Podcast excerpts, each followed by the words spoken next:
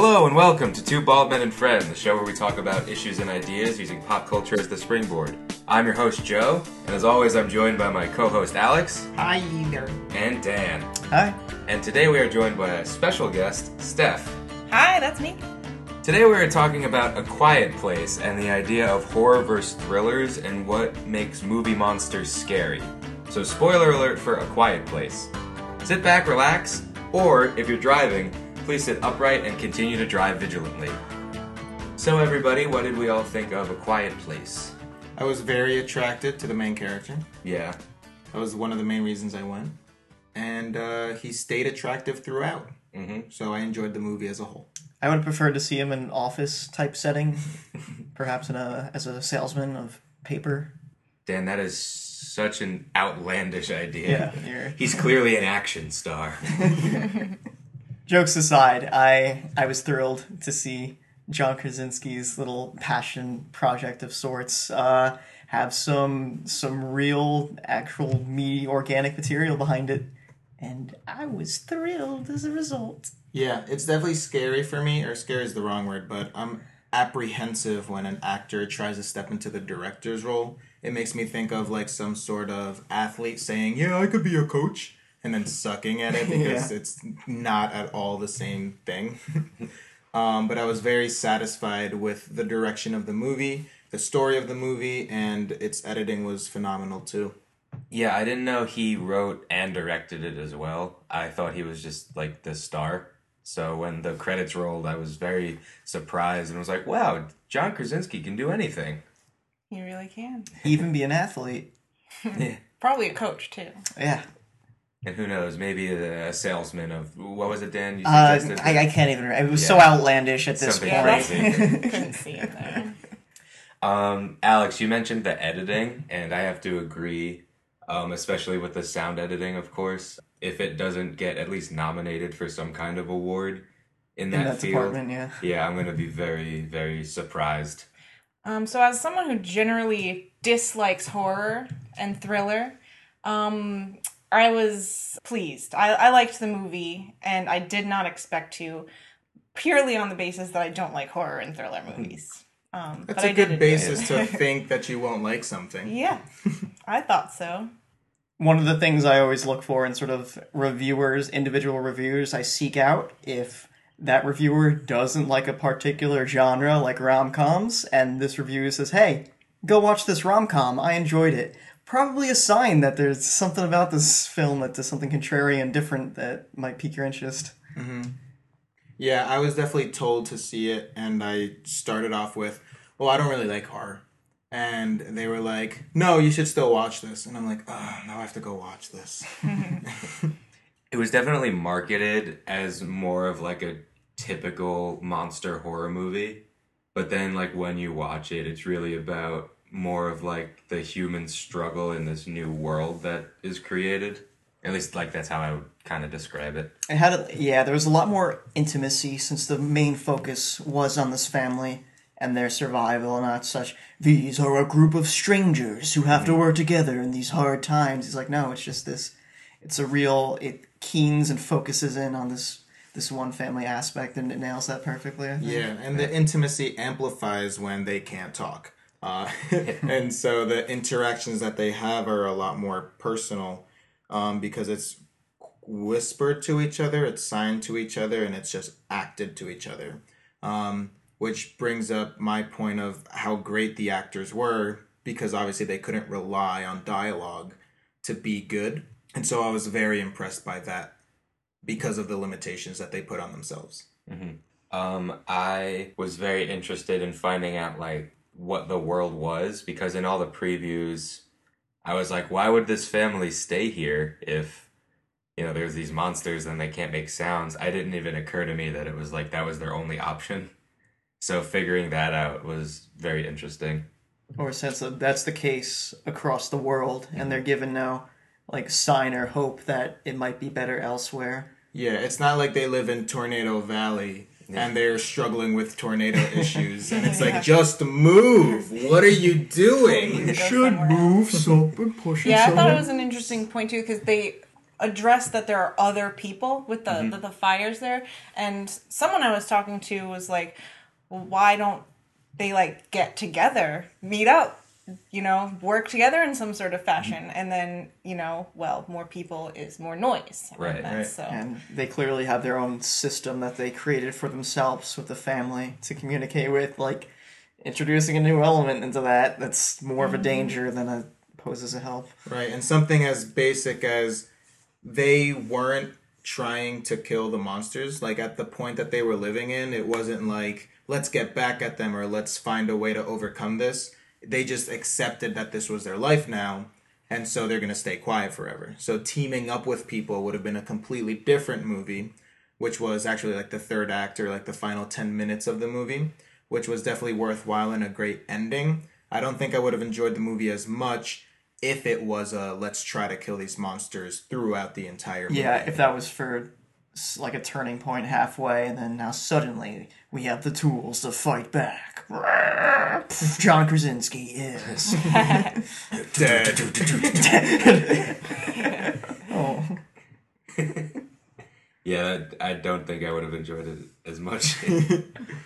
I appreciated the opportunity for diversity and representation in Hollywood, that they included a genuine deaf actress, and how important it was for her to feel comfortable in that atmosphere, that everyone involved in the movie was like learning sign language and finding ways to communicate with her and making sure that she was okay, rather than them expecting her to, well, I hope you can read lips because... Yeah. I read, I don't remember if it was about A Quiet Place or a different movie with a deaf actress, but they had mentioned disappointment in having a deaf person, you know, represented, but then not having subtitles on the words that were spoken. So if a deaf person were to come, they would miss that part, those parts of the movie, which I thought was... an interesting point. Yeah. One of those things that we think we're progressive, but we're actually pretty ignorant if we can't oblige that simple thing. Yeah. Or even I've seen other across Twitter, it's like, okay, so now that we've seen that A Quiet Place is a successful film with it relying on subtitles, does that mean we can incorporate some more foreign film into our cinema now? The answer is no. Yeah, apparently. I haven't actually thought about that, and that is a good point. And I think we're in like a weird time where a lot of the movies that we've just grown up being like, yeah, that movie won't get made, is now being made. So there's a movie with A Quiet Place that's in primarily sign language. There's Black Panther, which is pretty much an all-black cast. There was another one that I'm blanking on. Love Simon, which is a teenage drama with a gay relationship. So it's weird seeing all these kind of progressive movies being made, but like you said, you know, we still kind of have a long way to go. And then like eventually there'll be movies where these progressive ideas are incorporated, but it's not necessarily about the progressive idea. Right. So it's, you know, it includes deaf people and diversity, but it's not about the diversity. It's not about the deafness. It's not a token... deaf person, a token black person, a token gay person. Yeah. And that, I felt that in this movie, because it wasn't about the daughter's struggle of being deaf, even though that was a part of it. Yeah, it was, you know, about them struggling as a family. Her deafness was a part of that. Mm-hmm. And even an asset to them. Yeah. Because I realized, like, walking out of the movie, I was like, oh, they knew sign language because they've grown up with their deaf daughter. One of the reasons have to learn it. Yeah, they've made it this far and survived up until now is because they've already had to incorporate this into their lives. So, nice added detail. One thing I liked about the movie was how quickly it started. So much of what the trailer was in the first 10 to 15 minutes, where at that point, like, the only thing I was looking for after that was that birthing scene, but other than that, everything was up in the air as to what could happen. And I really appreciated just how quickly everything started up with the death of the youngest, and then the deaf daughter thinking like it was all her fault, and then that tension between her and the father and moving forward, 400 days later was the... Yeah, it was like 4 and change. It was like a year and a half. Yeah. More than a year had passed. And so they skipped somewhat some of the grieving, as well as skipping to the part where they aren't as nomadic as they were at the beginning. And it allowed more for the character developments rather than the plot itself. Definitely a strong choice. And again, just the choices in this film made to skip those... elements that movies have already hashed out and rehashed, so we're not treading territory we've already covered before. Yeah, I, like you said, Alex, the trailer's mostly like the first 10 minutes. I wasn't expecting to see the monster so soon, but even still, it was just kind of like a blur and like an idea, and now we know, oh, there's a monster, which I think most monster movies tend to wait until like halfway through, if they're going to reveal the monster. It's like, here's the thing we've been building up for so long. Mm-hmm. But A Quiet Place was like, no, this is the danger in the movie. Right away. It's established. Yeah. Going back to the aspect that it is a scary movie, they do a really good job with it not being jump scares. Although there are a few jump scares, it's mostly about the tension building, and as soon as you hear a noise, it's a matter of like, is it here? Is it coming? Mm-hmm. What's going to happen?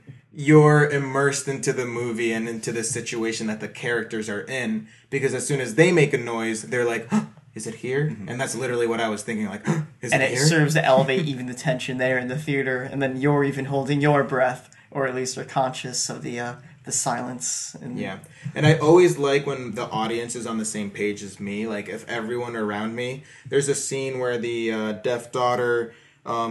it looks like she's running away from home, which that's not what she was doing, but that's what it looked like. And like 4 or 5 people in the audience, including myself, just like raised her hand in like a, what? Like, why is this the solution?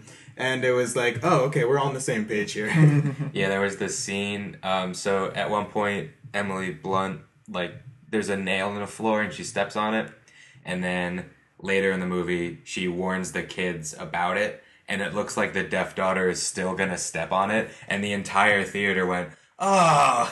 Man. They just love drawing attention to that nail. And I did not see the part where she warns other people about the nail. And I went the rest of the movie thinking the nail went totally unaddressed. It was only a problem until it was a problem. And then it went away. Yeah, because she like gets down the stairs and everyone's like, tell them about the nail, but then like she does a quick little like, there's a nail here, and then it's like, but yeah. And I feel like there's an easier way to solve that problem, like pushing the nail back, or something like that. Putting a sticky note, like, hey, nail.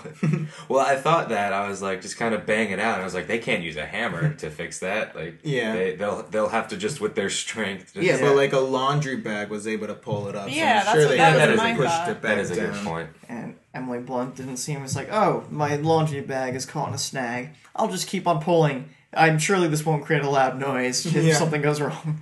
Yeah, what part of her mentality was like, I'm not in a scary movie right now? Yeah. She's pretty aware.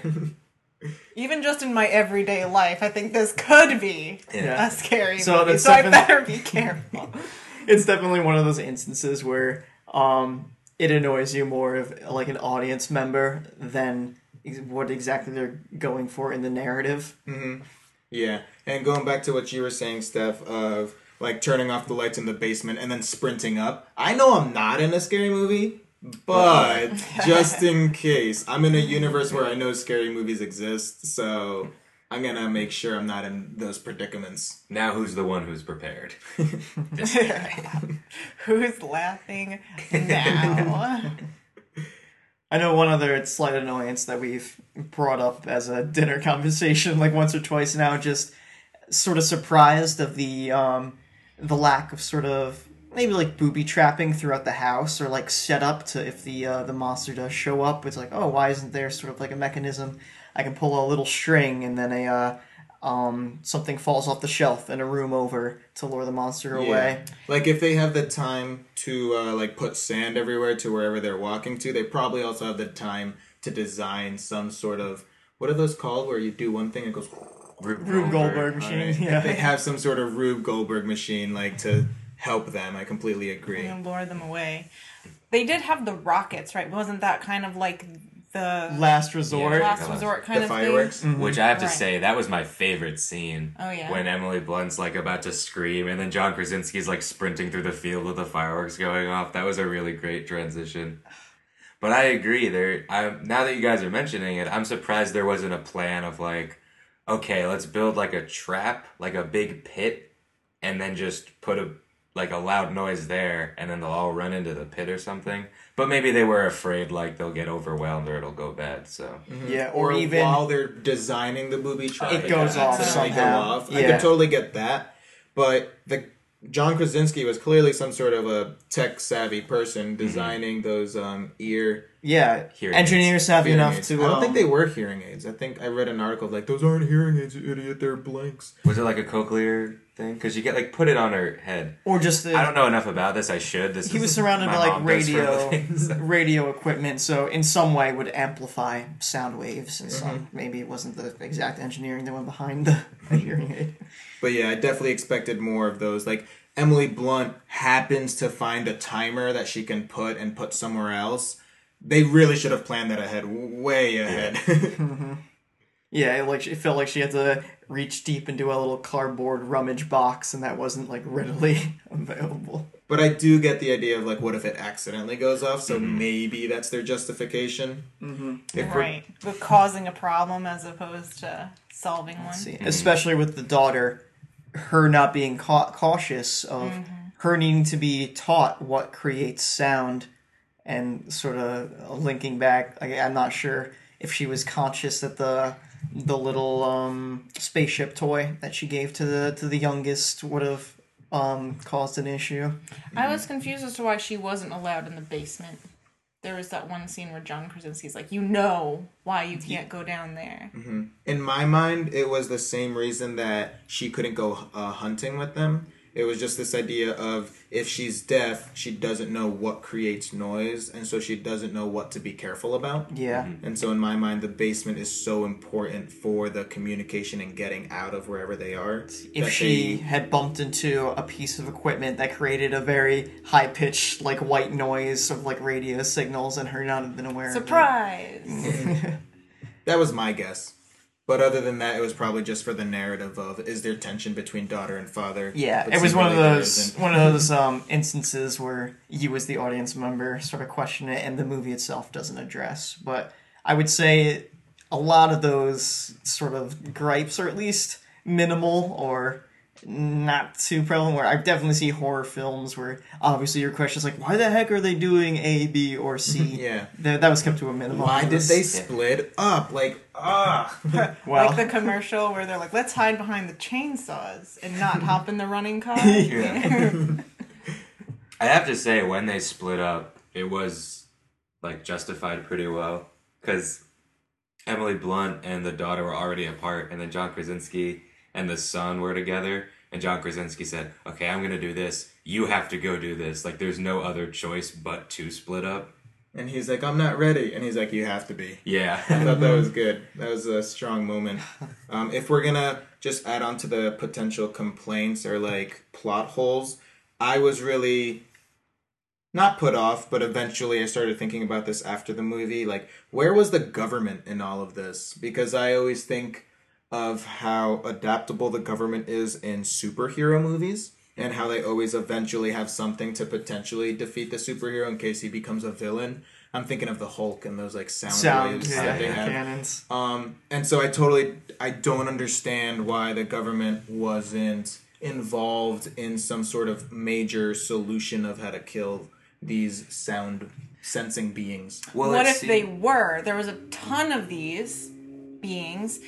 They wiped out a lot of them, but it came down to numbers. There was they didn't get all of them. Eventually the beast overpowered the people, killed them all, and this is where we are. Clearly they're strong enough to like tear through the steel of a grain silo. Mm-hmm. But yeah, I get that. I was like, why is there not some like Area 51, like 50 steel plates that the monsters would have no hope of tearing through, where they can make as much noise as they want engineering? But I definitely like the idea of it more in my head. It's like, well, how are these scientists gonna like communicate and delegate with each other when they have to create these machines in total silence. Yeah, based on the... There's, like, newspapers that John Krasinski has in the basement, and it seems like the army was involved. And so I think it's, like, a kind of a combination of what both Dan and Steph said, where it's, like, they were fighting to it, but now, you know, it's kind of a numbers thing. There are a few stragglers that they couldn't get to, and if they wanted to do outreach to these people in these remote mountain areas... They can't drive. They can't use, like, a helicopter. So it's going to be hard to reach them. Yeah, that makes sense. In my mind, I guess I always think that the government is way more powerful. Like, whenever I hear people against gun control, and they're like, the reason I have these guns is in case the government tries to overthrow it. In my mind, I'm like, oh, if the government tried to overthrow us, we're done. Yeah. You're too late. Yeah. And so in my mind, they could also defeat aliens, which I guess might be too far-reaching. Just going back to what you said about helicopters for a sec, I'm thinking of these things, and they can't fly, right? So why wouldn't helicopters have worked? If they're both drawn to the helicopter from the sound, and they can't reach it, they all just kind of shoot them all from the sky. My guess would be the time it takes to start one up makes a lot of noise. Or if you're up in the air, you run out of gas eventually. Ah, yes. That'd be my guess. Come to the sequel where we see the Sky Society. Yes. Was this a prequel to the Jetsons? Oh my God. That's why they're in this. So while we're on the monsters, kind of my one critique, like immediately in the movie, is when we finally see it. I thought it was really cool how, like, it had that giant ear thing that opened, but then once it starts getting hurt and its whole face is, like, made up of plates, I was like, that's an interesting kind of weird design. I don't know if I like that, but that's very nitpicky. Yeah, I'd say, like, visually it looked cool, but if the whole premise is, like, this idea of Darwinism, this is what they evolved into, then it's kind of like, wait... Why did it evolve into that? Yeah. Why does it have those plates coming out? But what did you guys think of the monster? Were you, like, frightened by it? Were you frightened by its look? Or more like the idea of what it could do? Definitely I was more frightened at its prowess. And whenever we saw something new that we didn't know before, like the whole the scene post-birth where Emily Blunt sort of wakes up and realizes that their sort of bunker is starting to flood in with the water, and we see the creature sort of dive underwater. Suddenly my head starts racing, like, shoot, does this thing can swim? Is sound blanketed or amplified through the water and the waves and vibrations? It's always the idea of what new ability it has that scared me more than the actually seeing it or execution. Yeah, when it was in the water, I started to get worried about, well, now if she moves, he'll feel the, you know, ripples in the water. And she'll sense where she is that way, but that didn't seem to be an issue. Yeah, I also had that fear, and I was able to justify it in that the idea of, like, if it has to open up a little bit to be able to, like, hear stronger, then maybe it has to close tightly to go underwater, because then... But then it leaves the question of, then how does it get around? Because it seems to be that the only sense it has is sound. Yeah. So, I don't know. But yeah, once it dove under, I was like, oh God. It's over now. There's a shark in the water. In the sense of, like, did they have to, I think we mentioned before, did it have to hunt to sustain itself? Or was it purely killing for sport? Or just, or like, was it instinct? Evolution, instinctual sort of thing. All great questions. Yeah. I understand why they weren't addressed. It wasn't necessarily meaningful for the theme of the movie, but these are the questions that I'm going to be thinking about as I go out of the movie and go, like, it's those where was the government? Yeah, it's those unknown elements that create the fear behind it, at least for me. So how would you guys rank this in compared to, like, another, like, horror movie monster? I wasn't, like, scared like I am of, like, normal horror movies in this movie, but I think it's because it didn't rely on jump scares. And so the monster's design itself didn't really frighten me. But like Dan said, I was more scared of, like, its prowess. And just, like, when one showed up, I was like, there's no way around it. Like, if they get found, they're getting killed. Like, they can't... They've shown that they can't fight these things. So I think it's pretty, like, high on the list of, like, movie monsters in terms of danger. It's also just the fact, being a human, you kind of know eventually you're gonna make a noise. Just the thought of having to not make a noise for the rest of your life, the tension, it's just really like incomprehensible. Yeah, something as simple as when you sleep, you don't have control over what you do. Yeah, you can roll over, you can fall snore, out of bed. You can blah blah blah. There are no more snoring people in the universe. All the snorers were weeded out. Yeah, wow. I know a lot of people who would be dead pretty the first night. Speaking of that, like, just being in this theater, like, watching this movie, which is primarily silent, I never realized how much noise I make sitting in a movie theater. Like, rustling through the popcorn bag, chewing the popcorn, like, drinking your drink. Just, wow. I'm very rude, apparently. You're loud. God. But going back to your original question, if it was sort of how I felt about the monster itself... Design-wise, at least felt it's a bit weaker compared to maybe some more iconic, like, monster movie. What just comes immediately to mind are the iconic ones, the design of the Xenomorph from the Alien franchise, or even just Freddy. Those stand in my mind far and above as just these entities that have, like, entrenched themselves as our horror icons. This by no means created another horror icon, but I don't think that's what it was going for. So, so I don't watch a lot of horror, so I very purposefully avoid like knowing what these monsters are, but I'm very prone to like having nightmares or like thinking about these monsters when I'm alone in my bed in the dark. And I would say like these monsters just... you know, they didn't keep me up at night after the fact. Whereas, like, the hand guy from Pan's Labyrinth definitely did. That's not even a horror. Horror element. It's so scary. It is a creepy dude. No, you're right. In the context of how dangerous the monster was, well, as a human, it would definitely kill me. Most monsters would kill me, and I'm not gonna be one of the survivors. In The Big Sick, he makes the joke of, like, I wouldn't be in a scary movie, or if I was, I'd be one of the first people killed so that the main characters could discover that there is a problem. And I very much related to that. I would be in the first wave of, wait, something's happening? So, in the danger sense... yeah, I'd feel like this is a dangerous monster, specifically fighting against regular humans versus, like, soldiers or technologically savvy people that can build, I don't know, like, Jaegers and could defeat people, monsters. But as a scary monster, I don't think I was too scared in that sense of... it's going to keep me up at night, or something like that. At least aesthetically, is what I was talking about. Yeah. Oh, I was talking about aesthetically, but also just if it existed. If it existed, okay. That makes sense. But yeah, I definitely thought you were talking about aesthetically. Oh, okay. When you said that. No, I'm attracted to this monster. Okay. Yeah. If this monster was on Earth, we'd fuck. No, dash, it would kill me. Dash Alex. Not me. Alex. 'Twas beauty that killed the beast.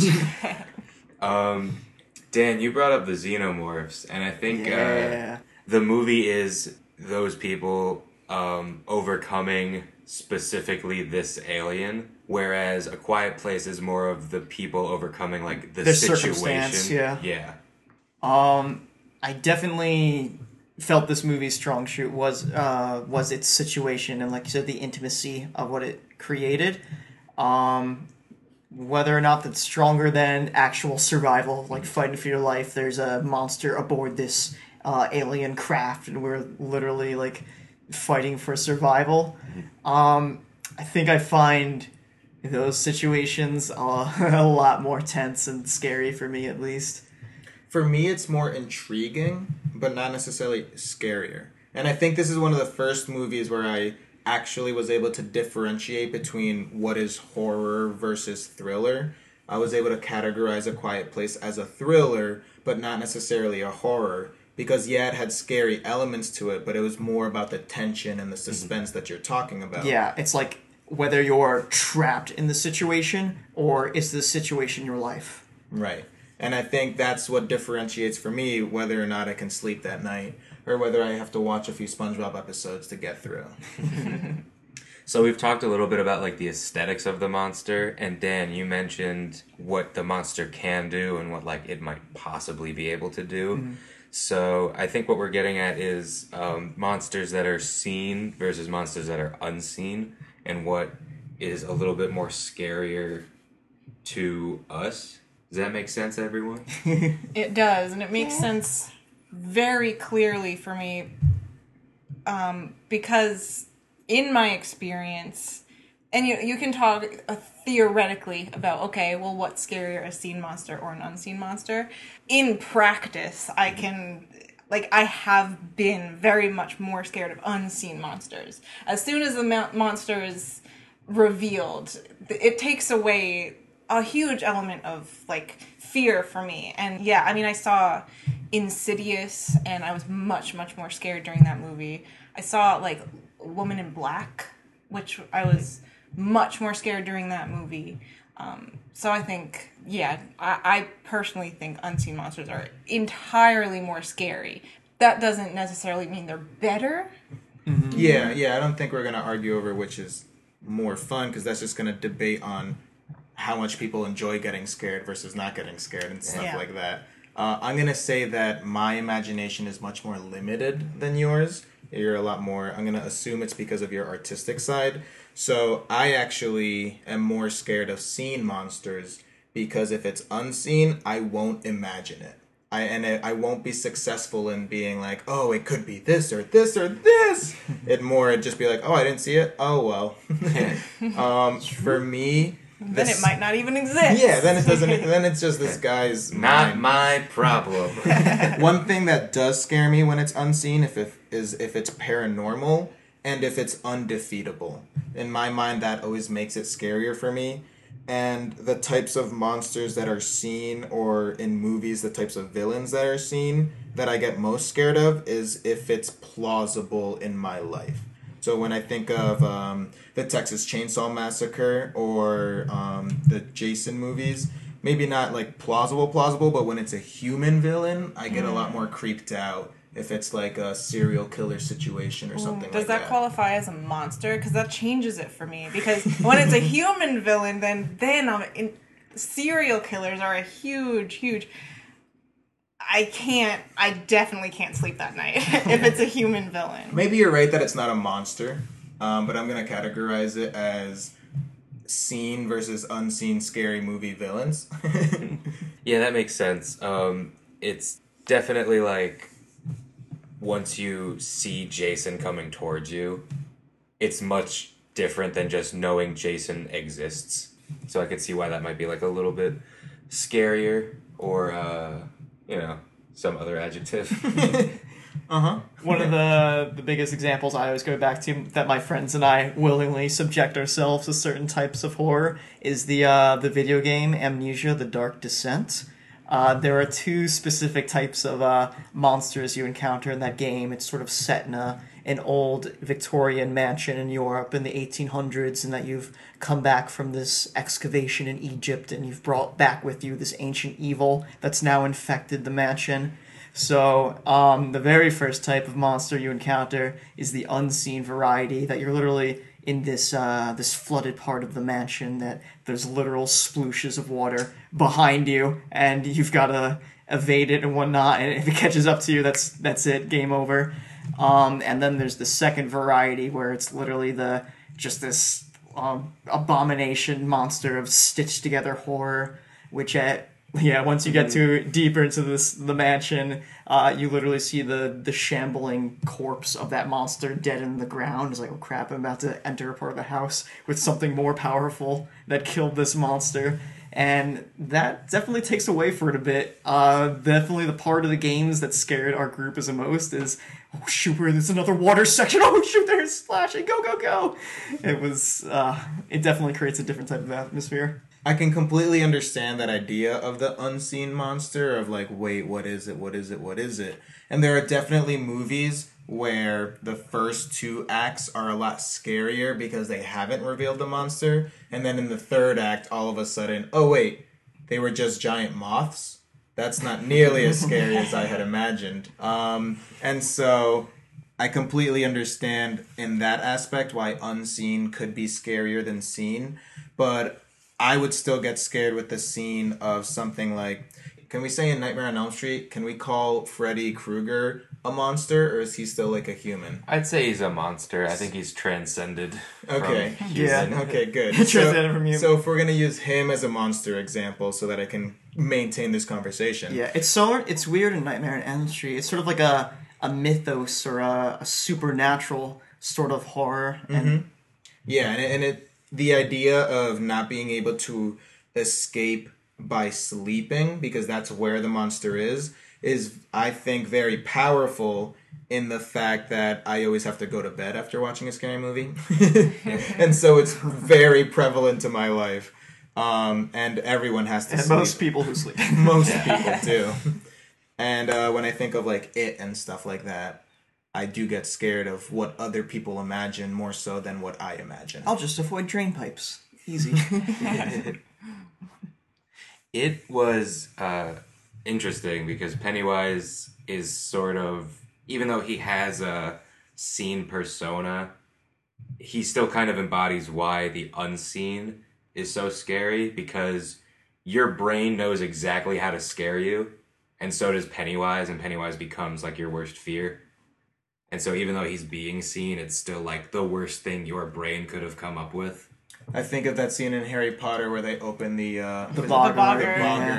And it's Professor Snape, and he's like, oh, just think of something else. Oh, that's easy enough. I'm just going to not think of what's scary to me. Thanks. So one of the movies, Alex, you brought up The Mist. My example of kind of it's an unseen monster that gets ruined when you see it is the Babadook. Because it's sort of just this entity that's very mysterious and working in the background. And then once you see it, it's, you know, kind of creepy looking, but you're like, oh, that's not that hard. And then, like, they kind of defeat it. And I think Steph brought up earlier something about, like, once you see it, it, like, takes a lot away because it's, like, kind of tangible and defeatable. So once it has, like, I think once an entity has, like, a physical form, it's like, okay, well, now I can touch it, which means I can hit it, which means I can potentially hurt it, which means I can potentially win. Whereas an idea is much harder to beat. Right. Mm-hmm, yeah. And something we mentioned before in A Quiet Place, it had a great ending point of, we defeated one, we can defeat the rest, and the movie, rather mm-hmm. than it becoming a movie about defeating the monster. Yeah. Mm-hmm. Yeah, I think the problem a lot of monster movies would run into is that end scene would happen at, like, the halfway point. And then the rest of the movie is them figuring out, can we kill all of them? Yeah, it becomes then, like a heist film of, let's get the monster here to extract our plan of this and mm-hmm. that. Well, in the sense that is the end conclusion that it ultimately, the movie corners itself into, the just defeat of the monster. Like, it has to... you have to conquer it, whether that's you're killing it or whatnot. I can't think of too many solutions where it's some sort of alternate solution instead of just murdering the monster with guns. Let's seduce the monster. Or if it's sort of, then it gets onto the boundaries of psychological horror, where it's like, oh, is it just you sort of defeating your inner demons, and is this just like a heightened personification of your own inner horrors, sort of like the Silent Hill video game franchise, where the iconic monster in that pyramid head, where he's got that big old literally giant pyramid head and a giant meat cleaver. It's essentially just a manifestation of the main character's it's either torment over his dead lover, I don't remember, but is that solved through shooting said giant meat cleaver monster, or coming to terms with the death and the passing of a loved one?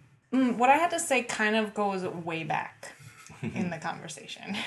So at the final scene of A Quiet Place, Emily Blunt is ready to murder the rest of the monsters. And back when we were talking about qualms we had with this movie, that's one, in that Emily Blunt is doing this the same day she just pushed out a baby in a bathtub with a monster following her and, like, you know, has a nail in her foot. It just seems a little bit beyond what is feasible to do after It doesn't sound birth. Like you're a feminist, because you're saying that women are weak. I think that's what you're saying. That was... You're right. That was wrong of me to say. That definitely was something I thought about of, like, man, she's not sore or anything. Like, she's walking around. But I think it's similar to how when the son says, I'm not ready, and John Krasinski's like, well, you have to be. Yeah, Emily Blunt's kind of like, well, if I don't shoot all these monsters, I'm going to get eaten. Doing what she's got to do. Yeah, I definitely am willing to accept, like, oh, part of the narrative, I guess, she just has to be ready. Otherwise, the rest of the movie is going to be about taking care of her. And I recognize why that wouldn't be great. But I completely agree, like, suspension of disbelief, definitely one peg down. Because of that. Something tells me she didn't actually give birth. It was just like movie magic or something. No, actually, I heard a story about how mothers get incredible strength in desperate situations to save their babies. This or must vice be versa. The baby gets incredible strength to save the mother. From dun, dun, dun, dun, yeah, imagine the baby, like, cocked a gun. I did really love that little detail of putting the baby into the soundproof box and giving it oxygen and just closing it. Because definitely everyone going into the theater is like, a baby in this universe? In this economy? In this economy. And a friend brought up the point of this idea of, was the baby an accident? Was the baby planned? Is this a thing of, like, are they trying to just live their life and not be limited to the fact that there are monsters, or, like, what was going on there? Yeah, in my head, that baby hopefully was an accident. You don't hear that too often, but I know where you're coming from. Because otherwise, isn't it just irresponsible? That's putting their other children in danger. And I get that, okay, if this is their life now, why would they, you know, limit themselves or whatever? But I don't know. You know, perhaps we live in an apartment building that doesn't allow pets. We're not going to say, you know what I think I should do? Adopt 12 dogs. Okay. So in the situation in which it's going to put us in a lot of danger to have another baby, why would you choose to do that? Yeah, I definitely can agree with that. Whether or not it was planned or not, I was confused as to why, if it was planned, they definitely should have completed the soundproofing of that room and then had a baby. So I do think the implication is that it was an accident and they kind of had to, like, play catch up. Yeah.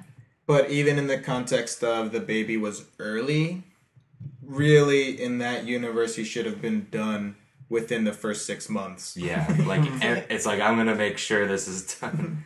Just in case. Can you imagine if it came early? Yeah, let's avoid that situation. Like, that's not going to happen. And going back to our main topic of, like, seen versus unseen monsters and which is scarier, what it really comes down to is your preference. And we're not trying to convince you one way or the other. Always go out and enjoy movies. We're just having fun here, debating back and forth what is scariest to us. But if you have any ideas and you want to comment on our page and just let us know what we think, what you think, do so. And let us know what we think as well. I only form my opinions based on those of others. Thank you all so much for listening. Tune in next week when we talk about Avengers Infinity War and cinematic universes. If you liked us, find us on Twitter and Instagram @2_baldmen, and find us on Facebook. And remember to rate and review us on Apple Podcasts. Thank you all so much again, and if you were driving, we hope you got to your destination safely and on time.